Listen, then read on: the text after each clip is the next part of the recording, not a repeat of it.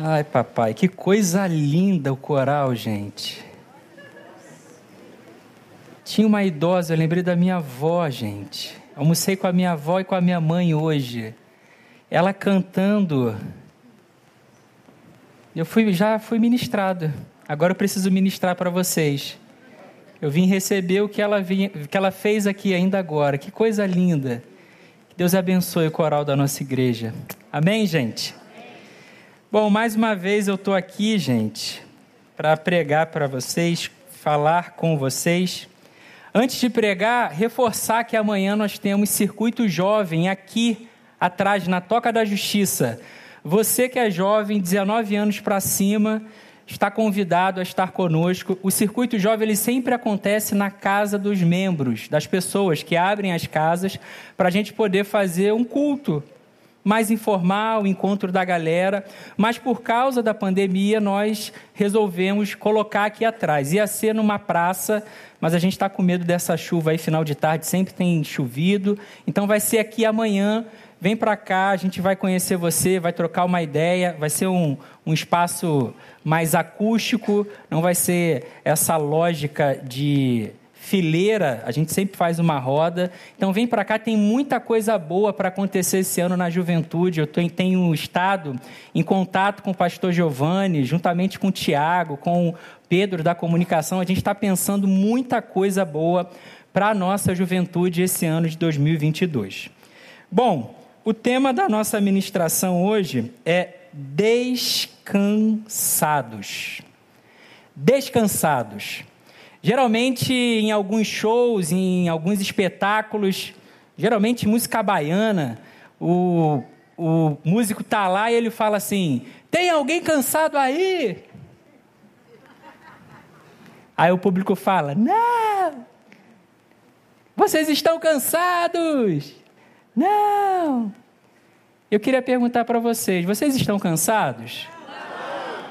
Gente, bando de mentiroso, pastor Lindoviano. Tem gente que está cansado de estar tá cansado. Eu estou cansado de estar tá cansado, Júnior. Depois dessa pandemia, depois de 2020 para cá, é mais fácil perguntar quem não está cansado. Quem é que não está cansado? Eu, ao longo desses anos, na liderança da juventude, junto com o meu amigo Tiago, querido, e nesses dois últimos anos, à frente do Instituto Casa Viva, junto com o presidente Lindoval, eu me encontrei com pessoas cansadas. Eu tenho me encontrado com pessoas cansadas. Eu tenho me encontrado com crianças, as crianças estão cansadas. Nossas crianças estão cansadas de sofrer, de sofrer violência física e abuso sexual. A cada 60 minutos, uma criança ou um adolescente morre em decorrência de ferimento por arma de fogo. As nossas crianças estão cansadas. Que bom que a gente tem aqui o Instituto Casa Viva e o ICV Kids para cuidar das nossas crianças. Eu tenho me encontrado com mulheres. As nossas mulheres estão cansadas. Estão cansadas de apanhar dos seus maridos, dos seus namorados, dos seus noivos, dos seus ficantes. Estão cansadas de serem violentadas sexualmente. As nossas mulheres estão cansadas de ganhar 34% a menos do que os homens, sendo tão ou melhor competente. As nossas mulheres estão cansadas. Existe um projeto da Guarda Municipal chamado Ronda Maria da Penha, que chegou até nós no ano passado. Mexeu demais com a gente, né, Linoval? A Michele procurou a gente pedindo cestas básicas para esse projeto da Ronda Maria da Penha. Ela disse que haviam mulheres passando fome, porque quando a mulher fez a, fez a queixa, quando a mulher se manifestou, o marido foi preso e acabou a fonte de renda. Ela não tinha o que comer, porque era o marido que trabalhava. E muitas delas pediam para não ser preso, porque elas precisavam comer. Era melhor continuar apanhando do que passando fome. E graças a Deus, a nossa igreja, através do Instituto Casa Viva, todo mês destina cestas básicas para esse lindo projeto, que não deveria, na verdade, existir. As nossas crianças, as nossas mulheres, as pessoas negras estão cansadas, cansadas de sofrer racismo, um racismo que massacra, que mata, que fere que assola o nosso país. E não tem sido diferente na nossa cidade, na nossa igreja. A cada 23 minutos, um jovem negro é morto. No ano passado, ou retrasado mais ou menos, no início da pandemia, eu não sei, a nossa juventude lá na coordenação começou a discutir racismo. E a gente foi ouvindo os relatos de pessoas negras, amigos nossos, dizendo que, Júnior, você não sabe o que é você entrar na farmácia e automaticamente, ou numa loja, um segurança vir atrás de você. Júnior, você não sabe o que é, que é você entrar numa loja e você ter que ficar com as coisas para cima para eles verem que você não está roubando nada. Júnior, você não sabe o que é que é você ir para uma entrevista de emprego e você ver que você tem a competência que você é até mais competente do que o outro, mas você não foi escolhido por causa da sua cor. Os nossos irmãos negros estão cansados. Aqueles que têm deficiência física, os PCDs estão cansados. Os nossos PCDs estão cansados de serem alijados do processo do mercado de trabalho. Ainda que exista a lei, ainda que exista a lei para contratá-los, Muitas empresas não cumprem com o combinado. Que bom que na nossa igreja nós temos um ministério chamado Betânia Inclusão, que trabalha com essas pessoas. As pessoas LGBTQIA, estão cansadas. Seres humanos, criados à imagem e semelhança de Deus, estão cansados de saírem e serem espancados e serem mortos. O Brasil é o país que mais mata pessoas LGBTQIA. Estamos cansados. Essas pessoas estão cansadas. Muitas outras pessoas estão cansadas, os nossos jovens estão cansados de não terem oportunidade para o mercado de trabalho. É a geração nem nem, nem estuda e nem trabalha, nem tem oportunidade. Pô, Júnior, peraí. Você falou de criança, você falou de mulher, você falou, pô, eu sou homem igual você, sou branco, como diz lá o rapaz lá do, do Big Brother, eu sou heterotop. Não tem? Eu, não, também, eu também fico cansado, Júnior, eu sei. Eu também, eu também fico cansado. Eu também. E o seu cansaço e o meu cansaço são válidos, mas não são iguais a esses cansados, a esses cansaços dessas pessoas. Está na hora da gente ficar cansado dos nossos privilégios. A verdade é essa. Mas eu não quero aqui falar sobre esses cansaços. Foi só um bizu para vocês. Foi só um se liga para vocês entenderem e compreenderem a nossa rotina lá no Casa Viva, né, presidente? A gente lida com isso todo dia.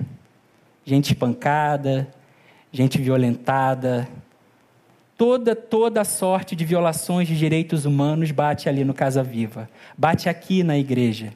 Como nosso pastor costuma dizer, nós que estamos no pastoreio lidamos com aquilo que não é publicado no Instagram, com aquilo que as pessoas têm vergonha de falar. As pessoas estão cansadas, nós estamos cansados. Mas eu quero falar de um cansaço comum. Por exemplo, nós estamos cansados dessas tragédias. A gente já não aguenta mais.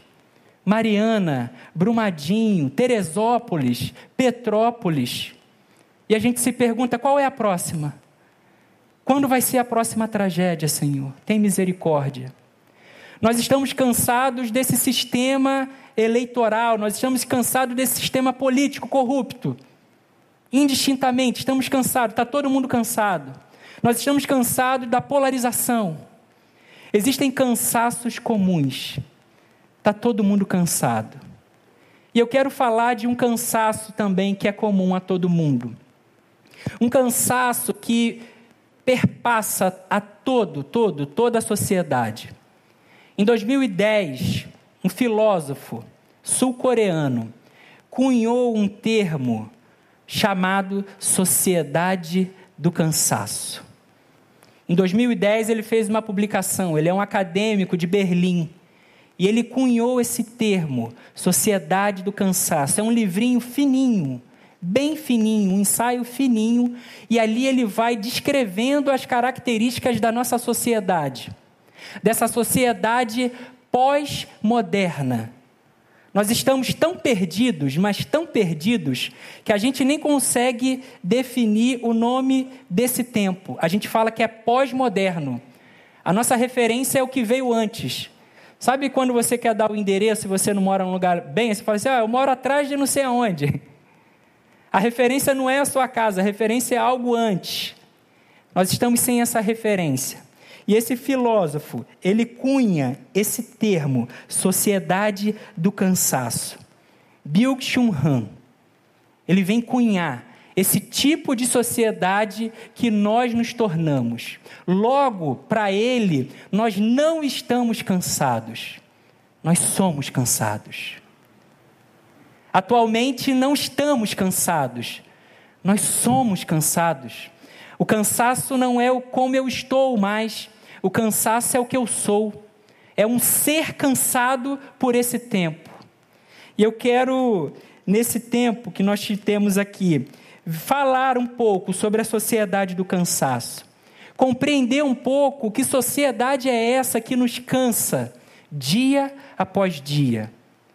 Han vai dizer que a sociedade do cansaço é diferente da sociedade disciplinar, que Foucault lança luz. Se há 40 anos atrás nós tínhamos uma sociedade disciplinar, com regras, com leis, com mandamentos, com instituições mais fortes, hoje em dia tudo isso se esfarelou, tudo isso se dissolveu. Antes nós tínhamos horários muito certos, muito delimitados. Quer ver um exemplo? Você trabalhava e aí você saía do trabalho na sexta-feira. Não tinha zap, não tinha celular, não tinha mob, teletrim. Lembra, gente, do teletrim? Lembra do teletrim? Ficava assim, a gente se achava, né, com aquele... Não tinha isso naquele tempo. Você saía do trabalho, você tinha um telefone fixo, que era o olho da cara, preço de um carro, era uma carta que ganhava, e aí você se desligava. Você só ia falar de trabalho quando? Na segunda-feira. Aí a gente foi evoluindo, aí saiu o telefone fixo, aí entrou o Teletrim. Aí já começou a perturbação que você já começava a ser acessado para além da hora de trabalho, daquela hora determinada. Aí depois veio o celular. E aí você começou a ser perturbado também indistintamente. Aí a gente já não aguentava mais, aí tinha aquele número desconhecido que a gente lembra que a gente colocava para a pessoa não saber quem estava ligando. Os chefes adoravam isso. Botava lá, número desconhecido, você não sabe quem é. Quem é? Minha mãe, é meu pai, é meu chefe. Aí você atende, ah, é o chefe, ah, queria falar com você. Aí não dava mais. Aí depois foi o e-mail. Aí o e-mail começou a acessar a gente também em todo tempo, em todo lugar. E depois a gente foi recebendo confirmação de que o e-mail chegou, porque o e-mail chegava e você não queria ver, porque sabia que ia te interromper ali.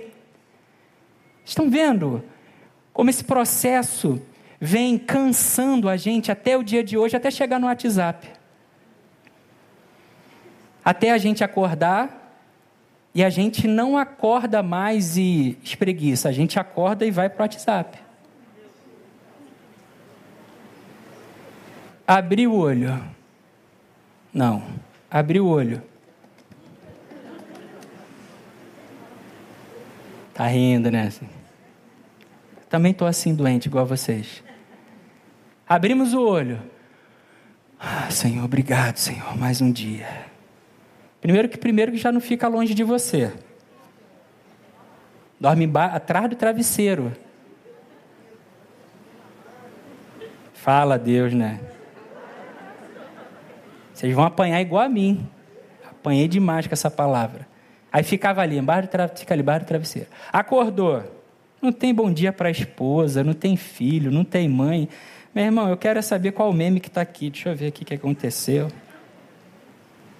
Aí você recebe o bom dia cheio de flores, junto com uma cabeça degolada, junto com um vídeo de pornografia, junto com um meme, junto com a, junto, junto, junto, junto, junto, junto, e passaram-se cinco minutos e você já recebeu mais informação do que há 20 anos atrás.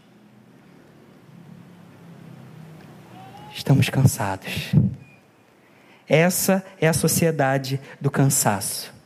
Na sociedade disciplinar, as palavras de ordem eram controle, disciplina, proibição, lei. Na sociedade do desempenho, na sociedade do cansaço, as palavras são iniciativa, motivação, desempenho. Desempenho, produza mais e mais e mais e mais e mais. Características dessa sociedade somos condicionados do culto ao desempenho. Seja multitarefa.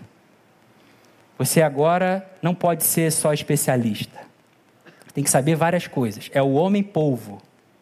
É a mulher polvo que faz várias coisas ao mesmo tempo. Você tem que aprender a fazer várias coisas ao mesmo tempo. Você precisa empreender, você precisa ser o seu próprio negócio. Você precisa se autogerir. Uma coisa é você ter um gestor no seu trabalho, ou um chefe. É um termo ruim, as pessoas não gostam mais desse termo. Você tem um gestor no trabalho e ele demanda cobrança sobre você. A outra coisa é você ser o seu próprio gestor e você se cobrar.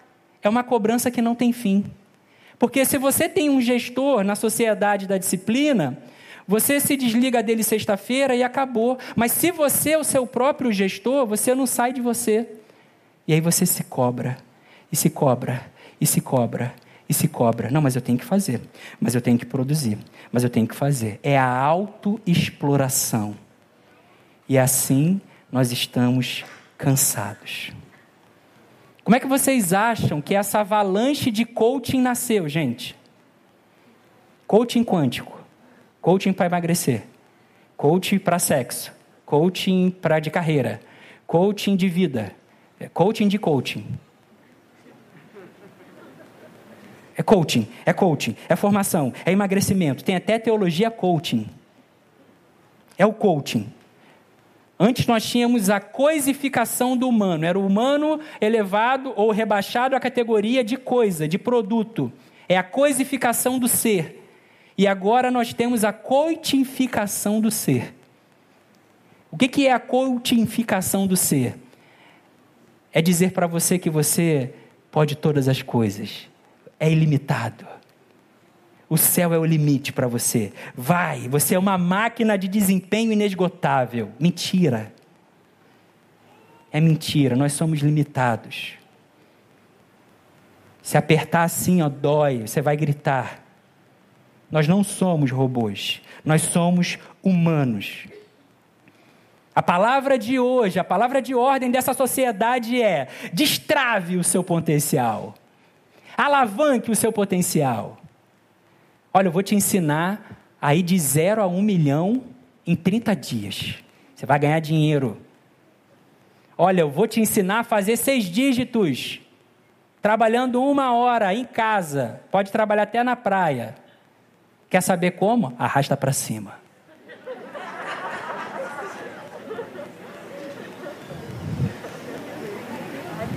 Cadê a câmera? Vou foca aqui, ó. Tem. Aí de tanto você arrastar para cima, você está sendo arrastado para baixo. Você arrasta para cima. É agora, é a fórmula mágica. Vou ficar milionário. Ah, é agora, Jesus, é agora. Aí pede para o pastor Lindoval orar. Aí vai. Aí agora, é agora. Aí não dá certo. Não dá. Não tem como. Aí você é arrastado para baixo. Arrastado para ansiedade, frustração, desânimo, depressão, suicídio. Sociedade do cansaço. Gente, eu não sei como é que o Biafra. Lembra do Biafra? Eu não sei como é que o Biafra não foi usado por esses cursos de coaching, pastor Lindoval. Lembra daquela música? Voar, voar, subir, subir. Sonho de Ícaro. Fala, Júnior, você tem quantos anos? Tem 39, gente, mas eu sou eu era não, eu já sempre, sempre me lidei com gente mais velha. Como é que um curso de coaching ainda não pegou o Biafra e fez esse meme, ó, voar, voar, subir, subir, você vai ser exaltado e tem coaching para tudo. Peraí, Júnior, pô, você está falando aí, cara, você está me perseguindo, você tem, você tem alguma coisa contra o coaching? Gente, tenho e não tenho. Sabe por que, que eu tenho? Porque foi vendido como algo simples, foi vendido em larga escala, em linha de produção, em um clique, sem esforço, vai e faz. Eu não acredito nisso. Eu já passei por um processo de coaching. Eu já passei por um processo de mentoria. Quem está falando aqui, com toda a modéstia, é alguém que tem propriedade. Eu sou pedagogo empresarial, trabalhava com andragogia. Pedagogia é como as crianças aprendem. Andragogia é como os adultos aprendem. Eu trabalhava com universidade corporativa, com educação corporativa. Sei como são esses processos, conheço. Existem muitos coachings sérios e bons, são caros. Você não encontra assim na esquina. É caro, um processo de coaching, um processo de mentoria é caro. Não é essa banalização que a gente tem visto. Não é dessa forma, não é desse jeito, não, não, é, não é em produção, não é a, a bala de prata que vai resolver os nossos problemas. A questão é que esse discurso é um discurso que diz: olha, as oportunidades são iguais para todo mundo. Está todo mundo aí ó, no mesmo nível, a oportunidade está para todo mundo. O único responsável pelo seu sucesso é quem? É você. Só depende de você. Vai lá, pare de procrastinar, pare de adiar. Você precisa alcançar os seus objetivos. Só depende de você. Vai agir, vai empreender.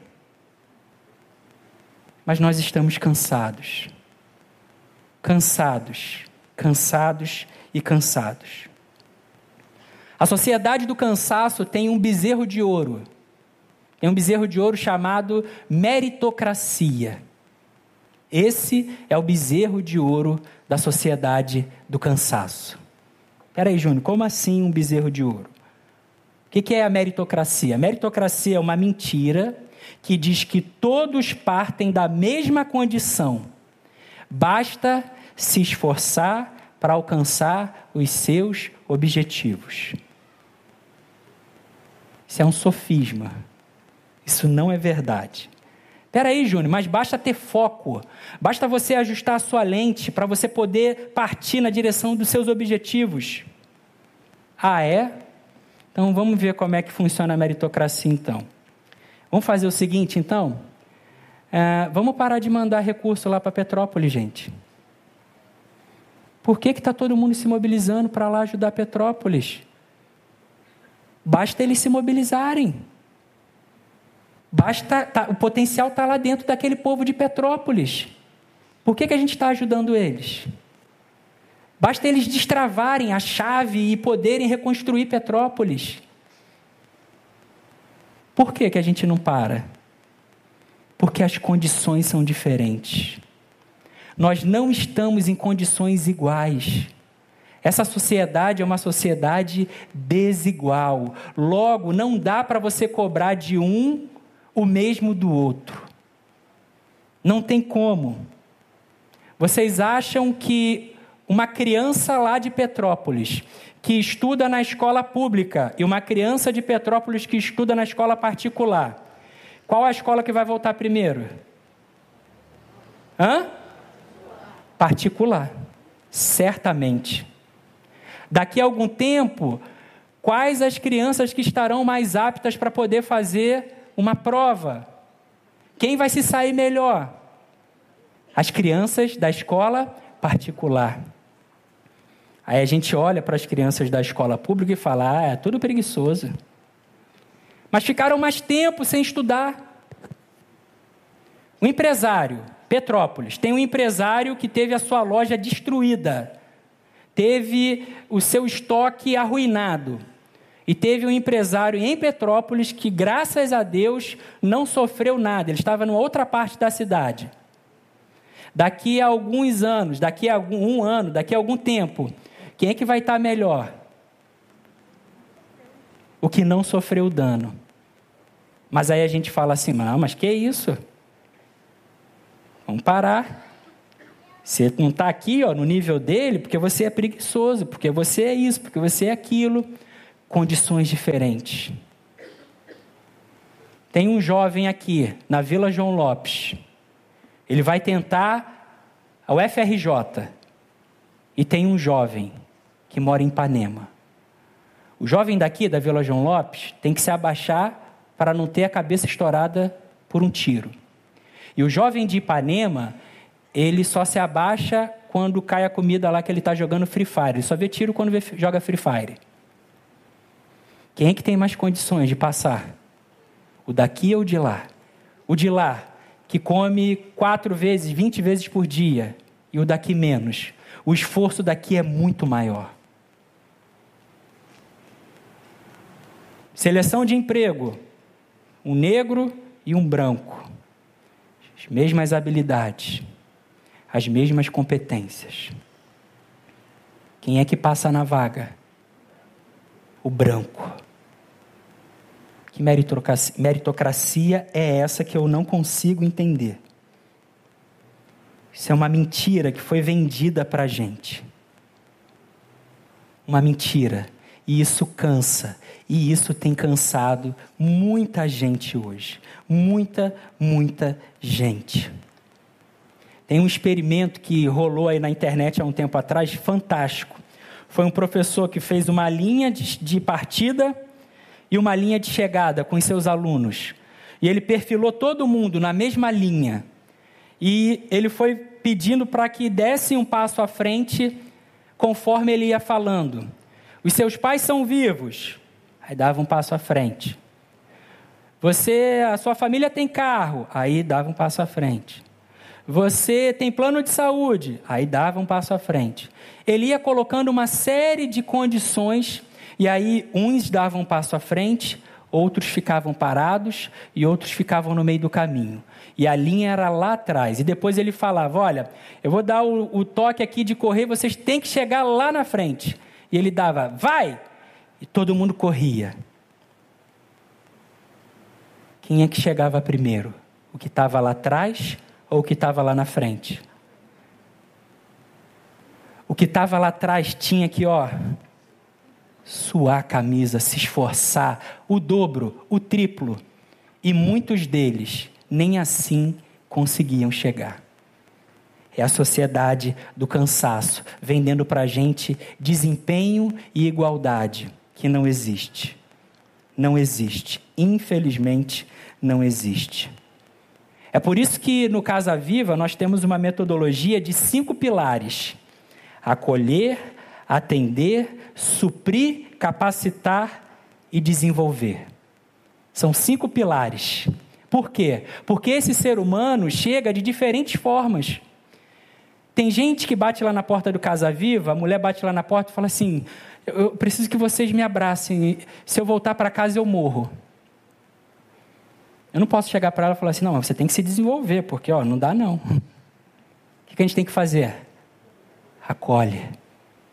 Tem gente que chega lá no Casa Viva e fala, olha, eu não tenho, eu não, eu não almocei, tem dois dias, eu dei a comida para o meu filho e estou sem comer. Aí a gente supre.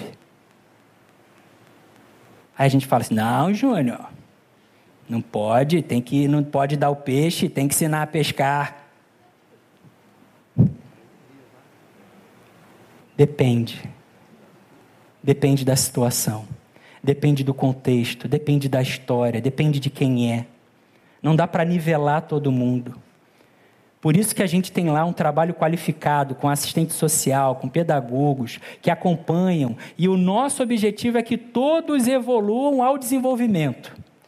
O nosso objetivo é que pare de ter cestas básicas e que ele possa evoluir e partir, como tantos e tantos fizeram isso ao longo dos anos. Glória a Deus, pastor Lindoval, pelo Instituto Casa Viva, coisa linda, né? E você faz parte disso. Porque a sua igreja investe nisso. A sua igreja acredita nisso. A sua igreja acredita em ser humano. Acredita em gente. Indistintamente. Em todo tipo de gente. Bom, o culto ao desempenho. Qual é outra característica dessa sociedade? A positividade tóxica. Nessa sociedade atual, não há espaço para o luto. Não há espaço para o choro. Não há espaço para perda. Você não pode sentir dor. Já repararam isso? Você não pode se entristecer, você não pode sentir dor. Quando alguém está assim, a gente fala assim: opa, pare de sofrer. Dizer para você parar de sofrer é dizer: pare de ser humano. Não dá, está doendo. Está doendo. Tem uma música do Los Hermanos maravilhosa, O Vencedor. Silvinho e Wanda adoram essa música. Olha como é que diz a, a, a letra: diz assim, ó. Olha lá, quem acha que perder é ser menor na vida. Olha lá, quem sempre quer vitória e perde a glória de chorar. Não perca a glória de chorar. Pranteia no dia que tem que prantear. Chora quando está doendo. Você é um ser humano. Você não é um robô.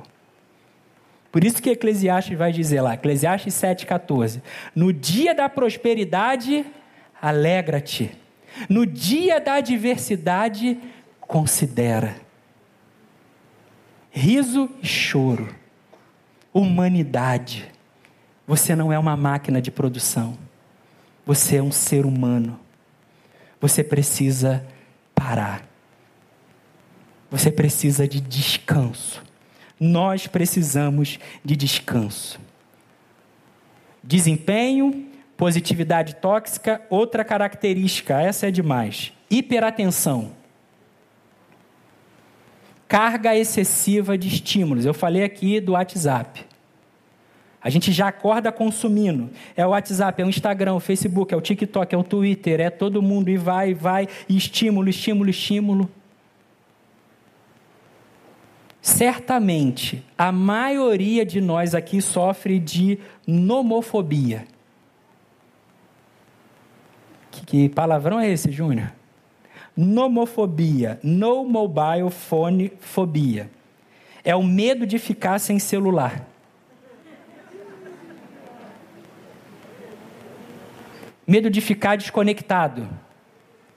Quem já saiu para trabalhar, esqueci o celular, voltou, estava lá, saiu daqui, estava em Nova Iguaçu, voltou.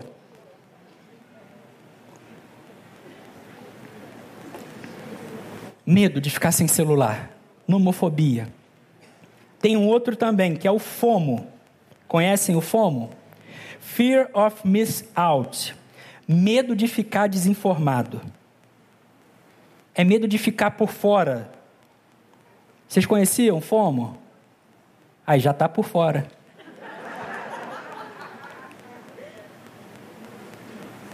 Aí tem gente agora que está aqui, ó, indo no Google. Procurar. Deixa eu ver aqui, FOMO, vou lá no Google. É esse medo de ficar desinformado, eu vou perder alguma coisa, porque é tanta informação, a gente não consegue processar. A gente não se dá conta. Essa hiperatenção, essa carga. Procura saber sobre economia da atenção. Depois vai lá no Google e coloca economia da atenção. O que, que é isso? Eu só lembro do, daquele documentário Dilema das Redes, que diz: se você não está pagando pelo produto, você é o produto. Alguém aqui paga para abrir o Instagram? Você paga ali 50 reais por mês? Não, né? Bom, se você não está pagando, então você é o produto. Na sociedade do, do cansaço, nós somos o produto. Nós nos, nos autoexploramos. Nós temos que ter o melhor desempenho. Nós precisamos estar informados a todo momento. Outra característica, um consumismo. Consumismo desenfreado. Falei consumismo, não é comunismo, tá, gente? Consumismo. Não se produz o suficiente para o contentamento. Adquiri essa garrafa, já não quero mais. Adquiri o carro, já está velho. Adquiri a casa, já está estranha. Nada sacia, é o consumo, é o consumo, é o consumo. Nós somos condicionados pela obsolescência programada. O que, que é isso, Júnior? As empresas, quando programam um produto, quando desenvolvem um produto hoje em dia, esse produto tem um prazo de validade, um prazo de vida, que é menor do que ele teria. Vocês lembram, gente? Quebrava o liquidificador, o que, que a gente fazia? Consertava. Hoje em dia quebra o celular, é mais fácil você trocar de celular do que você botar para consertar. Porque a roda do consumo, ó, tem que girar, tem que girar, tem que girar, tem que girar. Essa é a sociedade do cansaço que eu e você estamos. É muita doideira, é muita coisa. Hiperatividade necessidade de preencher as nossas agendas com alguma coisa para fazer. Gente, deixa eu ver o que eu tenho aqui essa semana. Ih, aqui está vago, tem que botar alguma coisa aqui para eu fazer. Não tem espaço para o descanso. Essa sociedade pune o descanso. É contra aquele que descansa. Não tem lugar para o ócio. Domênico De Masi tem um livro maravilhoso do ócio, ócio criativo. A criatividade, ela acontece é no descanso, é na pausa, é na observação, é no olhar. Só pude ser visitado pelo Senhor hoje, porque não estava no celular, porque parei para observar o coral cantar, aquela idosa falar, e a minha alma se alegrar. Louvado seja o nome do Senhor. O Senhor está passando aqui, ó. E a gente está aqui, ó. Assim que eu cheguei na igreja, estava vazio. Aí eu vi, o Carlinhos estava ali sentado. Aí eu dei um toquinho no Carlinhos. Carlinhos, pô, tô, tô chorando aqui, Júnior. Aí o que que houve? Era o coral que estava ensaiando. O culto não começa quando começam aqui os cinco minutos. O culto começa aqui, ó, no coração. Ah, é muita doideira, Jesus. Antigamente a gente vinha para cá, para a igreja, para essa reunião, e a gente olhava para o lado. Oi? Tudo bem? Você mora, mora aqui perto, não? Ah, conhece a Joana? Ah, eu também conheço a Joana. Troca. Relação. E hoje em dia?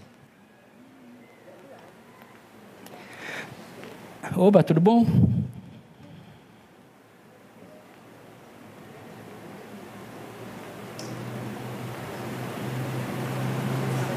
E o vida, e o vida começou, gente, o vida começou. Fulano para. Ah, o pastor Nil chegou, o pastor Nil chegou. Estamos dispersos. Não tem mais relação humana. Tem diálogo, não tem toque, não tem relação. Almoço de família domingo. Como é que era, gente? Ô oh, Jesus! Fulano, tira a pata do cachorro na tomada. Para de correr. Aquela coisa, movimento. E hoje em dia a gente se reúne, começa a falar e daqui a pouco a gente está no celular. Vamos sair para bater um papo? Marca com os amigos. Hoje em dia a gente tem que, se, tem que se policiar e botar os celulares num, num potinho, né, para ninguém pegar o celular. Estamos cansados, estamos desatentos. O cenário é desanimador. É uma, é uma violência silenciosa. É uma violência que a gente não percebe. Os afetos vão se esvairindo e a gente não se dá conta. É desanimador o cenário, mas graças a Deus que existe Jesus. A despeito desse tempo, dessa sociedade do cansaço, do desempenho, Jesus entra na nossa vida e faz um convite para a gente. E por isso eu quero ler com vocês Mateus, no capítulo 11, no verso 25. O que que Jesus faz quando atravessa a nossa vida?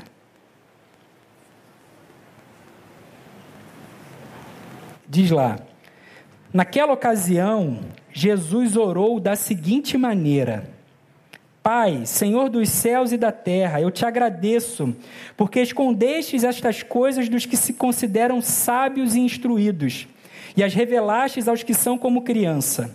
Sim, Pai, foi do teu agrado fazê-lo assim. Meu Pai me confiou todas as coisas. Ninguém conhece verdadeiramente o Filho a não ser o Pai. E ninguém conhece verdadeiramente o Pai a não ser o Filho e aqueles a quem o Filho escolhe revelá-lo. E aí vem o convite: venham a mim, todos vocês que estão cansados e sobrecarregados, e eu lhes darei descanso. Tomem sobre vocês o meu jugo, deixem que eu lhes ensine, pois sou manso e humilde de coração, e encontrarão descanso para a alma. Meu jugo é fácil de carregar, e o meu fardo é leve. Jesus entra na história, faz um convite, uma promessa e condiciona essa promessa. Em que contexto Jesus faz essa oração? Jesus tinha passado por três cidades: Corazim, Betsaida e Cafarnaum. Tinha feito muitos milagres ali. Tinha feito maravilhas, tinha pregado, tinha anunciado que o reino de Deus havia chegado ali naquele lugar. Mas os moradores daquela região não deram bola para Jesus. E aí Jesus então faz essa oração. E nessa oração, Jesus faz um convite. Jesus não faz um convite para os sábios e instruídos. Jesus faz um convite para os cansados e sobrecarregados. É interessante porque dos sábios Jesus se esconde, mas dos que são como criança se revela. Sábio e instruído, autonomia, Deus se esconde. Ser como criança, dependência, Deus se revela. Uma das maiores características de uma criança é a dependência. Malu, minha filha de 10 meses, totalmente dependente. Uma criança totalmente dependente. Jesus faz esse convite. E aí eu fiquei me perguntando, por que que Jesus diz: "Venham a mim todos vocês que estáis cansados"? Imagina a cena. Você está cansado. Está aqui cansado. Aí Jesus chega lá e fala assim: Venham a mim, Pode vir a mim, vocês que estão cansados. Aí você fala assim, mas pô, Jesus, mas não dá, eu estou cansado. O, o normal, Jesus, é você vir até a mim, porque eu estou cansado. Não tem lógica isso, gente? Não teria lógica? Eu estou cansado, a gente está cansado, está sobrecarregado. Aí alguém faz um convite, ó, vem a mim que, que eu vou te aliviar a tua carga. Eu falo, não, não dá, vem aqui você que eu não aguento mais. Sabe por que Jesus faz isso? Sabe por que, que Jesus chama a gente? Porque Ele quer tirar o foco do nosso eu e colocar o foco nele. Esse convite é para a gente tirar o foco da gente. O descanso que Jesus oferece exige deslocamento. Cansaço para a gente é permanecer estático. Cansaço para Jesus pressupõe deslocamento, movimento. Doideira, né? Jesus é, é demais. Está cansado? Então vem. Peraí, Jesus, eu estou muito cansado, não tem como. Então vem, vem até mim. O primeiro descanso que eu vou te dar é você parar de fazer a tua vontade. O primeiro descanso que eu vou te dar é você vir até a mim. Vem cá que eu vou te dar esse descanso de você ser você. De você fazer, de você produzir, de você fazer, de você produzir. Eu te chamo, vem até a mim. Traz aqui, ó, vem cá, ó, traz aqui as suas cargas. Eu sei que cansa ser você. Você precisa descansar de você. Então, vem até a mim. Eu sou o foco. Para a gente descansar, não necessariamente a gente precisa parar.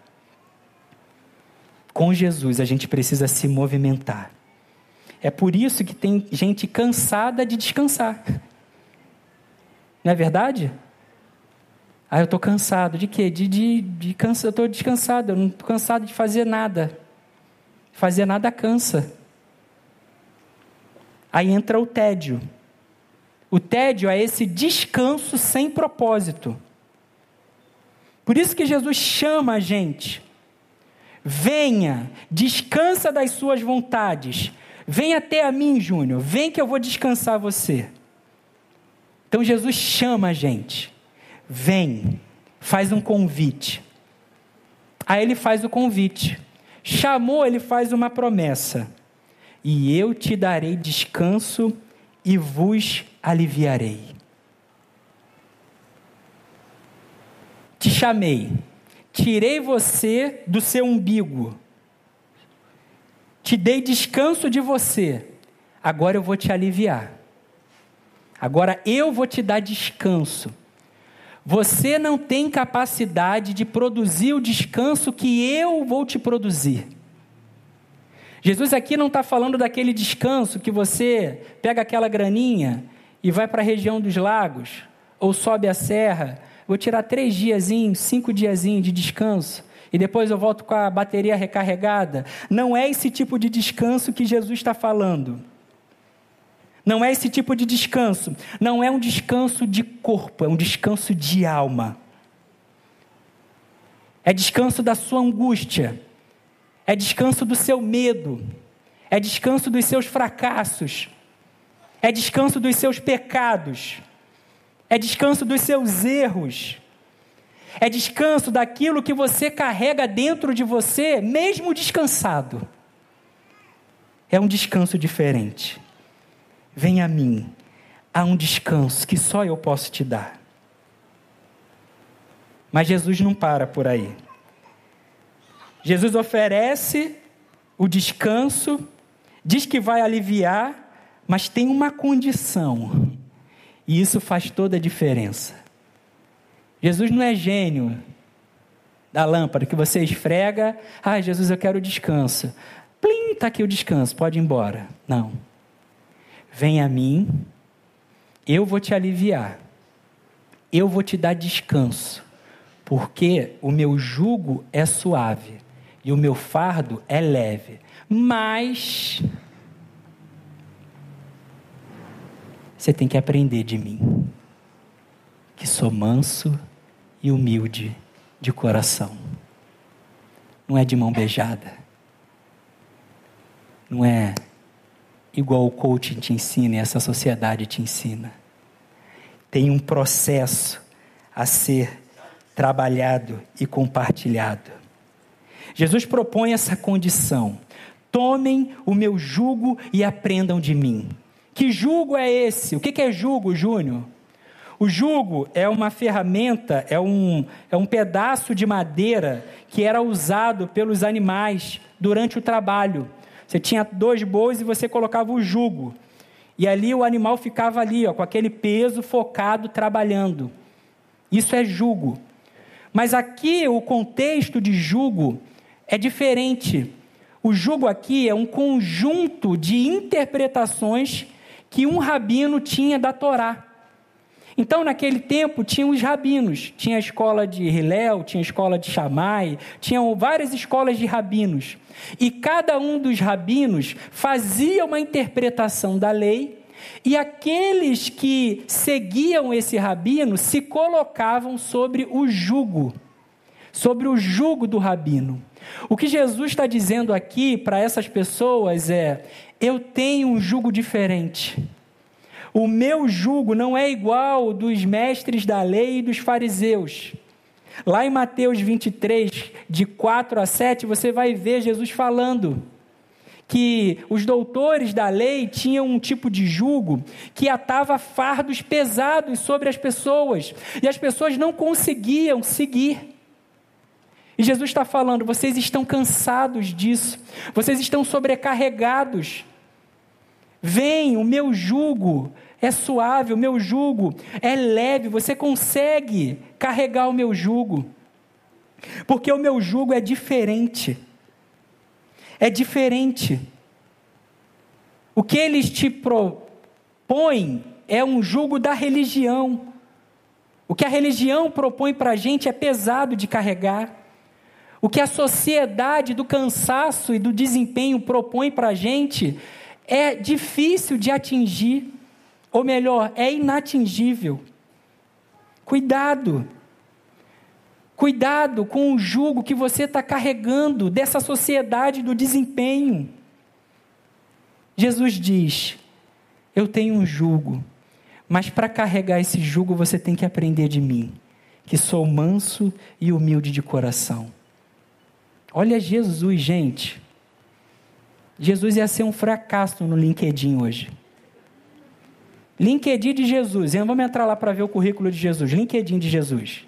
Você, você vai lá, você mente, bota que fala inglês, que fala árabe, e fala que eu sou hands-on, proativo, e não sei o quê. Aí Jesus bota lá o currículo dele. Eu sou Jesus de Nazaré, é, eu sou professor, porque vocês têm que aprender de mim. É, eu sou manso e humilde de coração. Fim. Esse é Jesus, na sua simplicidade. É esse Jesus que convida a gente nessa simplicidade. Jesus não se apresenta através daquilo que ele faz. A sociedade do desempenho só imprime valor na gente se a gente fizer algo. Jesus se apresenta dizendo: Eu sou manso e humilde. Não é o que eu faço, é quem eu sou. A sociedade do desempenho só vê valor em você se puder extrair de você o máximo daquilo que você pode oferecer a ela. Mas com Jesus não é assim. Todo ser humano possui um senso de dignidade, porque carrega a imagem de Deus. Não é o teu desempenho, é a graça de Deus. Não é o que você consegue e pode produzir, é o que Ele faz por você apesar de você. Aprendam de mim, eu sou manso, é eu, eu, eu.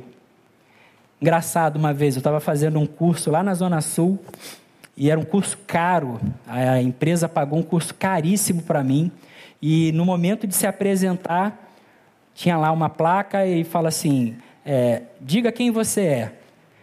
E aí o cara chegava e falava: ah, eu sou o, o VP de estratégia não, eu sou o CEO de gestão de pessoas. Não, eu sou. Todo mundo foi se apresentando por aquilo que ela fazia. E você? Eu sou filho do Newton Russo, falecido Newton Russo e da dona Sandra. Pai do Pedro, a Malu não era viva ainda, e esposo da Anne.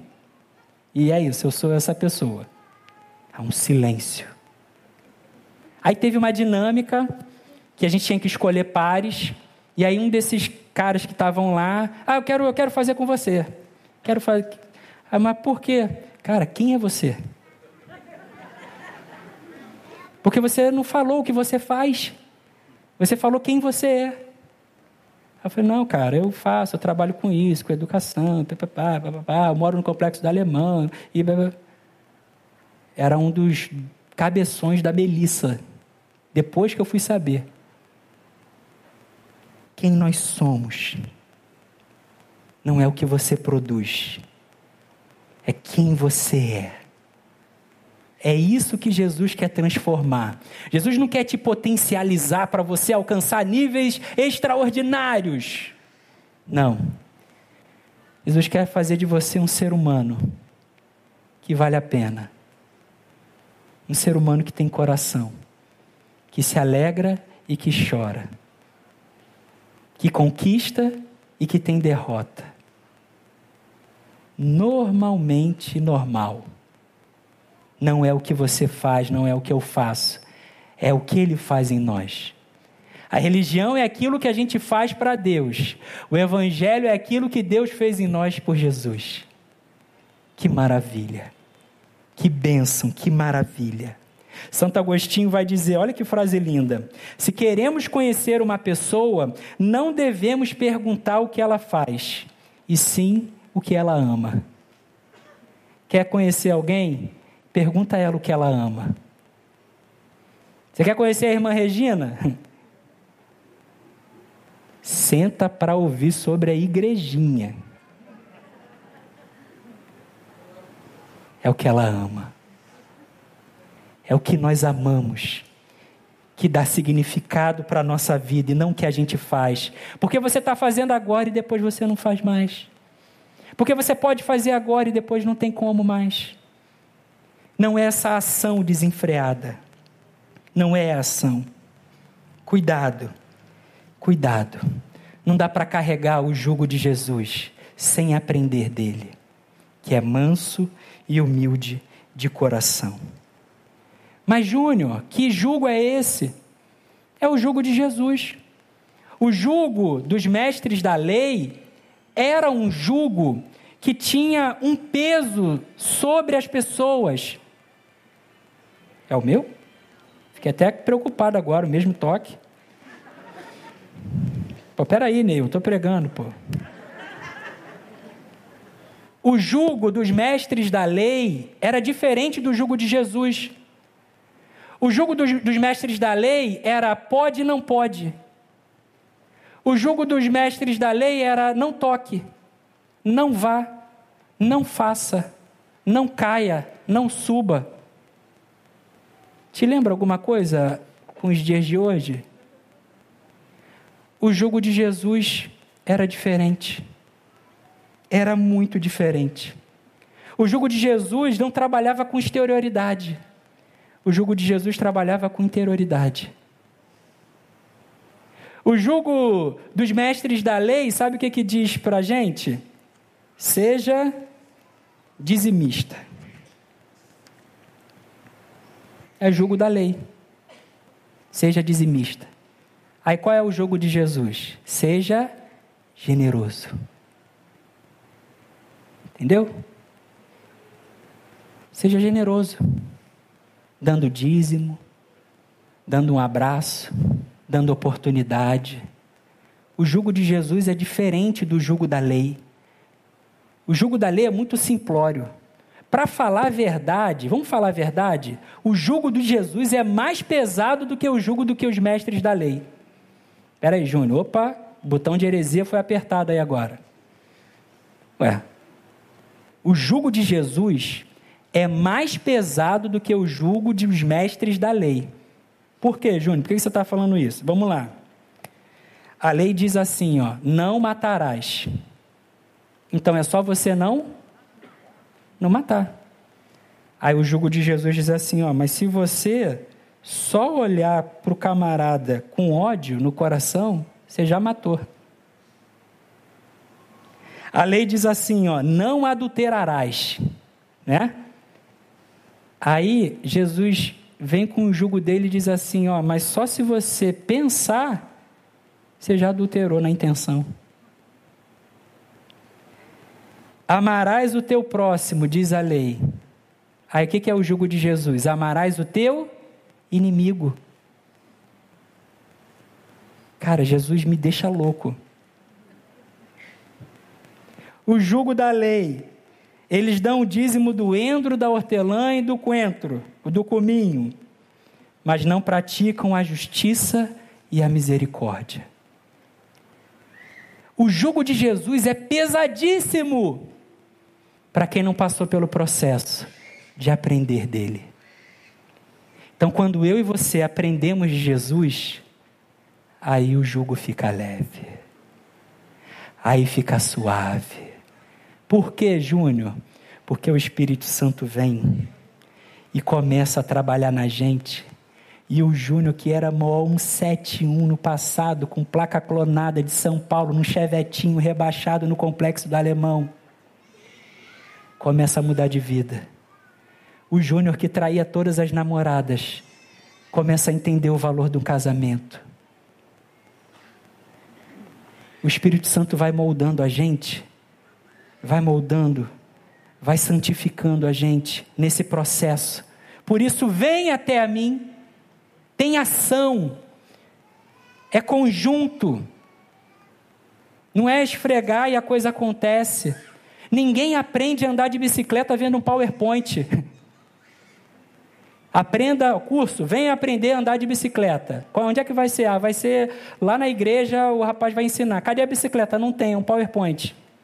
Ó, primeiro você coloca a perna assim, depois você equilibra. Não dá para aprender a andar de bicicleta se não montar na bicicleta, se não pedalar, se não se ralar, se não chorar, se não se alegrar porque andou. É no chão da vida que a gente vai aprendendo. É tentativa e erro. E a gente não caminha mais pelos nossos esforços. A gente caminha pela graça do Senhor, que bota a gente de pé quando a gente vacila. Que bate assim no nosso ombro e fala assim: ó, opa, tá achando que você é quem? Baixa a bolinha. É a graça é a graça que dá descanso, verdadeiro descanso para a gente. Fica de pé. Essa graça, essa maravilhosa graça que dá descanso para a gente. É essa maravilhosa graça que tira a gente dessa sociedade do cansaço, do desempenho, da produção, de ser o número um, de ser o melhor. Você tem que ser a melhor mãe do mundo, o melhor pai do mundo, o melhor funcionário do mundo, o melhor empreendedor do mundo, o melhor professor do mundo. O... Não. Você tem que ser alguém que tenha consciência de que tudo, tudo que chega até você é graça não há mérito. Não há mérito algum. Peraí, Júnior. Você está então com uma teologia do descanso, pô. Preciso fazer nada? Claro que não, gente. Está lá no texto. Esforça-te e tem bom ânimo. Tem que estudar, tem que trabalhar, tem que planejar. Minha pregação passada eu preguei, tem que recomeçar. Mas isso é esforço não é mérito. A graça não se opõe ao esforço. A graça se opõe ao mérito. Porque todo dom perfeito, tudo, tudo, tudo vem do Pai das luzes. Veio até você, é graça, é favor imerecido. Jesus, no capítulo 11, chama pessoas cansadas e sobrecarregadas para virem até Ele. O primeiro descanso que Ele dá para essas pessoas é descansarem delas mesmas, virem para Ele. As pessoas vêm, o jugo dele é diferente do jugo da religião, da lei. As pessoas aprendem, porque ele é manso e humilde de coração. E aí o texto continua, e no capítulo 12, Jesus arruma uma treta com os religiosos. Era sábado, Shabá, dia do descanso. Aí os discípulos estão lá, cheios de fome, vai lá e começa a catar cereal e come. Aí vem os doutores da lei. Como assim? Está infringindo a lei de Moisés. Como assim está comendo no dia de sábado, o dia do descanso? Aí Jesus entra num quiprocó com eles. Aí passa, Jesus vai lá para a cena. Jesus gostava de treta, gente. Jesus podia, tinha, eu fico, eu fico lendo a Bíblia, eu, eu viajo. Tinha vários lugares para Jesus ir. Ele vai para onde? Para a sinagoga. Justamente no sábado. Chega lá, tinha um homem com a mão atrofiada. O que, que Jesus faz? Cura o homem no, do sábado, gente. Tanto dia para Jesus curar, pastor Lindoval. Meu Deus, vai curar no sábado, armou um inferno com os doutores da lei. Que igreja é essa que ama todo mundo? Que inferno! Que abraça todo mundo indistintamente? Que inferno! Aí Jesus vai lá, cura o homem no sábado. A galera da lei, a galera sábia, instruída, fica querendo matar Jesus.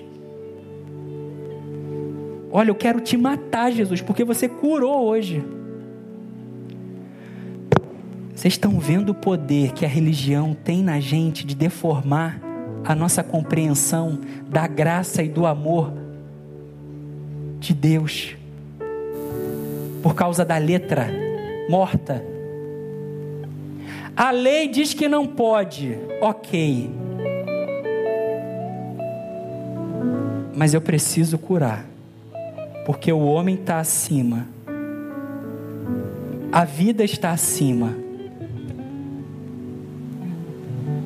Essa regra estabelecida não é rígida. Porque quando a gente está falando de vida, a vida é mais importante. Jesus quer te convidar nessa noite para esse Shabá.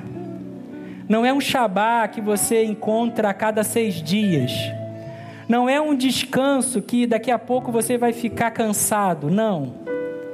Você vai ficar cansado fisicamente. Mas é um descanso que só Ele pode te dar. E pode te tirar desse lugar que você está, de achar que você pode resolver todos os problemas, de achar que com a sua força, com o seu desempenho, com a sua mentalidade, com a sua inteligência, com o seu dinheiro, você vai conseguir resolver. Jesus está dizendo para você: Vem até mim. Você está cansado demais. Você está muito sobrecarregado. Vem cá que eu vou te dar descanso. Vem aprender de mim. Eu sou manso e humilde de coração. Se você está assim nessa noite, vem cá, vamos orar junto. Vem aqui à frente. Vem aqui que o Senhor quer te renovar. O Senhor quer te dar descanso nessa noite. Pode vir aqui à frente, o Vida vai cantar. Maravilhosa graça, teu amor que não falha,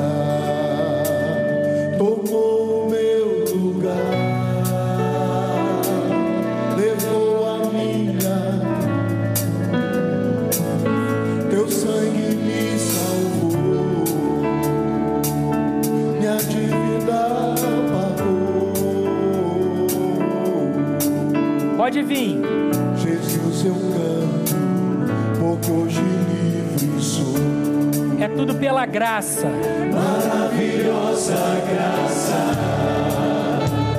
teu amor que não falha,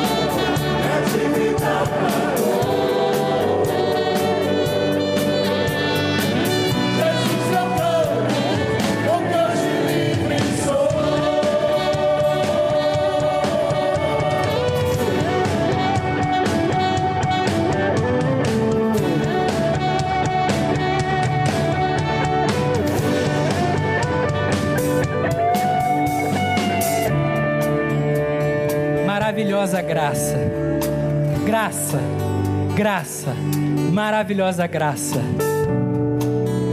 Confessar uma coisa aqui para vocês.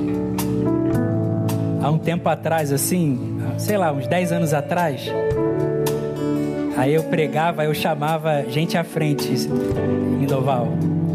Aí o pessoal vinha. Caraca, eu sou o cara. Eu chamo e eles vêm. Eu sou o cara, eu tenho poder. Rapaz, eu tomei uma surra de Jesus uma vez. Não é o teu desempenho, não, Júnior. Não é a tua oratória. Não é o teu carisma. Não é a tua inteligência. É porque você não vale nada. Quando eu olho para você, eu vejo Jesus, o sangue de Jesus. E é pela graça. E hoje eu chamo vocês com essa certeza de que é pela graça de verdade. É ela que chama, é ela que diz: Vem, eu vou enxugar tua lágrima, eu vou te dar uma nova história, eu vou perdoar os seus pecados, eu vou te colocar de pé. Graça, que amor é esse, gente? Que amor é esse? Que Deus é esse maravilhoso? Que invade a história e chama a gente, vem até a mim. Eu vou te dar descanso. Não é aquele que você pode produzir, é o que eu produzo. Toma o meu fardo. Mas cuidado. Porque se você não aprender de mim, o meu fardo vai ser muito pesado para você. Se você aprender de mim, se você chamar o Espírito Santo para caminhar com você, vai ser uma pluma, vai ser uma pena, vai ser suave. Pastor Lindoval, vem cá orar, por favor. Maravilhosa graça. Não troque, não troque essa graça.